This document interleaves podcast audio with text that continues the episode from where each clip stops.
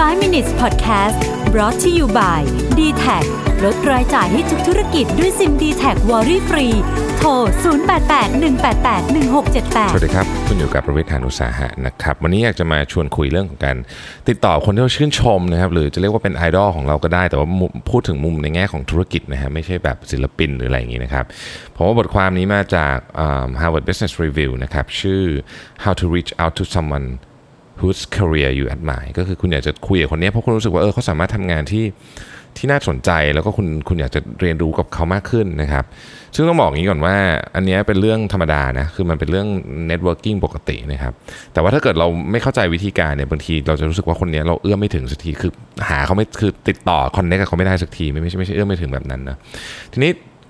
ในบทความนี้เนี่ยผู้เขียนเป็นอาจารย์อยู่ที่ดูกนะครับแล้วตัวเขาเองก็เป็นนักพูดที่ค่อนข้างดังทีเดียวนะฮะเขาก็เลยเเล่าให้ฟังว่าจริงๆแล้วเนี่ยมันมีอยู่ 4 ขั้นตอนด้วยกันที่ที่คุณควรจะทำนะครับ ข้อที่หนึ่งคือ establish your credibility เนาะคือเราเวลาเราคุยสมมติว่าเป็น networking event แล้วคุณได้มีโอกาสคุยกับ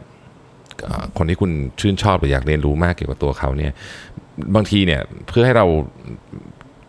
มีจุดยืนชัดเจนว่าเราว่าเราทำอะไรหรืออะไรเงี้ยเราเราต้องพูดถึงถึงสิ่งที่เราเคยทำมานะครับแล้วก็มันต้องสั้นด้วยนะมันต้องสั้นกระชับแล้วก็ได้ใจความว่าเออนี่เป็นสิ่งที่เรารู้สึกว่าเราภาคภูมิใจแล้วก็เป็นเป็นเครดิตสำหรับตัวเรานะครับเพราะว่าทุกคนเนี่ยไม่ได้เก่งทุกเรื่อง แต่มันจะมีบางเรื่องที่เราเก่งกว่าคนอื่น อันนี้เป็นเป็นเป็นธรรมชาติอยู่แล้วนะครับข้อที่สองคือ offer value นะครับแน่นอนว่าคนที่คนที่คุณชื่นชอบเนี่ยส่วนใหญ่ก็จะเป็นคนที่ มีคนอื่นชื่นชอบเยอะนะเขาก็จะมีคนเข้ามาพบเข้ามาหาตลอดเวลานะครับ แต่ว่าสิ่งที่สิ่งที่น่าสนใจก็คือ เราสามารถแลกเปลี่ยน value กับเขาได้นะในความหมายคือว่าอย่างเคสเนี้ยคนเขียนเนี่ยเขาไปที่โคเปนเฮเกนแต่ว่าก่อนไปเขาก็เหมือนกับบอกในเพจเขาหรืออะไรประมาณนี้นะครับแล้วมันก็มีคนหนึ่งบอกว่าเออเนี่ยเขาอยู่ที่โคเปนเฮเกนนะแล้วก็เขาเนี่ยเป็นคนที่ มันเป็นโคเปนเฮเกนเนี่ยเป็นเมืองที่ที่มีเรื่องแฟชั่นเรื่องของ interior design ที่ที่สนุกมากตัวเขาเองเนี่ยทำงาน fashion designer มา แล้วก็เรียนมาทางด้านนี้ทำงานมาทางด้านนี้โดยเฉพาะอะไรอย่างเงี้ยเป็นสไตลิสต์ที่แบบทำงานมานานมาก 10 กว่าปีเขายินดีที่จะพาลองไปชมวัฒนธรรมของเมืองเขานะอะไรอย่างเงี้ยซึ่งผู้เขียนเนี่ยเขาก็แบบเออน่าสนใจ เพราะว่าเขาเองก็ไม่มีความรู้เรื่องของแฟชั่น ก็เลยไปนะครับแล้วก็บอกว่าโอ้ได้ความรู้เยอะมากเนี่ยก็คือการ offer value นะครับแล้วก็ได้คุยกันแลกเปลี่ยนความรู้กันนะครับ ข้อที่ 3 ก็คือว่า highlight what makes you interesting คืออันนี้ก็บอกว่าคล้ายๆกันเมื่อกี้แต่ว่าอันเนี้ยอันเนี้ยเราพูดถึงว่าทำไมเราทำไมเราถึงน่าจะมาคุยกันเพื่อเพื่ออะไร อันนี้เป็นลักษณะลักษณะสำคัญของเรื่องนี้เนี่ยคือว่าเราจะต้อง approach เขาเนี่ยไม่ใช่ในฐานะแบบว่าแบบแบบคนที่ติดตามอะไรอย่างเดียว แต่เราต้อง approach ในฐานะที่เป็นเหมือนกับเพีย ระดับเดียวกันด้วย ส่วนใหญ่ถ้าทำได้นะครับมันจะเป็นลักษณะที่นอกจากเขาเป็นผู้ใหญ่มาก แต่ถ้าเกิดเป็นคนที่แบบอายุใกล้ๆกันหรือหรือหรือไม่ได้มีความอาวุโสต่างกันมากเนี่ยแนะนำว่าเข้าไปแบบแบบระดับคือเป็นเป็นเหมือนเหมือนลักษณะว่าเออเป็นเป็นเพื่อนร่วมงานหรือเป็นร่วมงานกันได้ในอนาคตอะไรแบบนี้นะฮะซึ่งเราก็ต้องบอกสิ่งที่เราสิ่งที่เรารู้สึกว่าเรามันน่าสนใจเกี่ยวกับตัวเราเราเราชอบอะไรเราเราถนัดเรื่องอะไรเรา เราอยากทำอะไรความฝันเราเป็นยังไงอะไรพวกนี้ซึ่งบางทีเนี่ยพออ่านปุ๊บนะฮะ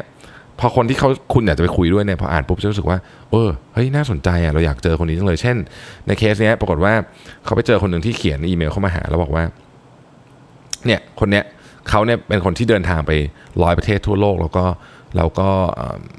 เอ่อเหมือนกับเดินทางเยอะมากไปเกือบทุกประเทศแล้วเนี่ยแล้วก็เราก็เขียนบันทึก ถ่ายรูปมาอะไรเงี้ยเราก็ทำเป็นเหมือนกับ journal ของตัวเอง ซึ่งผู้เขียนเนี่ยเขาก็บอกว่าเขาเขาไม่มีเขาเขาไม่มีโอกาสได้ทำแบบนี้เลยเขาฟังเขาตื่นเต้นมากก็เลยอยากอยากเจอนะครับนี่ก็เป็นวิธีหนึ่งอีกอันหนึ่งนะฮะข้อสุดท้ายผมคิดว่าเป็นข้อสำคัญที่สุดคือ make it clear that you have no expectations นะคือคนที่เป็น high profile หน่อยเนี่ยเขาจะเขาจะมี request เข้ามาเยอะมากนะครับเขาบอกอย่างทีม Ferris เนี่ยคนเขียนหนังสือชื่อดังเนี่ยนะฮะมีคนอีเมลมาหาเขาในวันละพันกว่าฉบับ คือถ้าตอบทุกอันนี่ตายแน่นอนนะครับ เพราะฉะนั้นเนี่ยไม่ว่าคุณจะพิชเข้าไปยังน่าสนใจแค่ไหนเนี่ยบางทีเนี่ยสิ่งหนึ่งที่จะช่วยก็คือว่า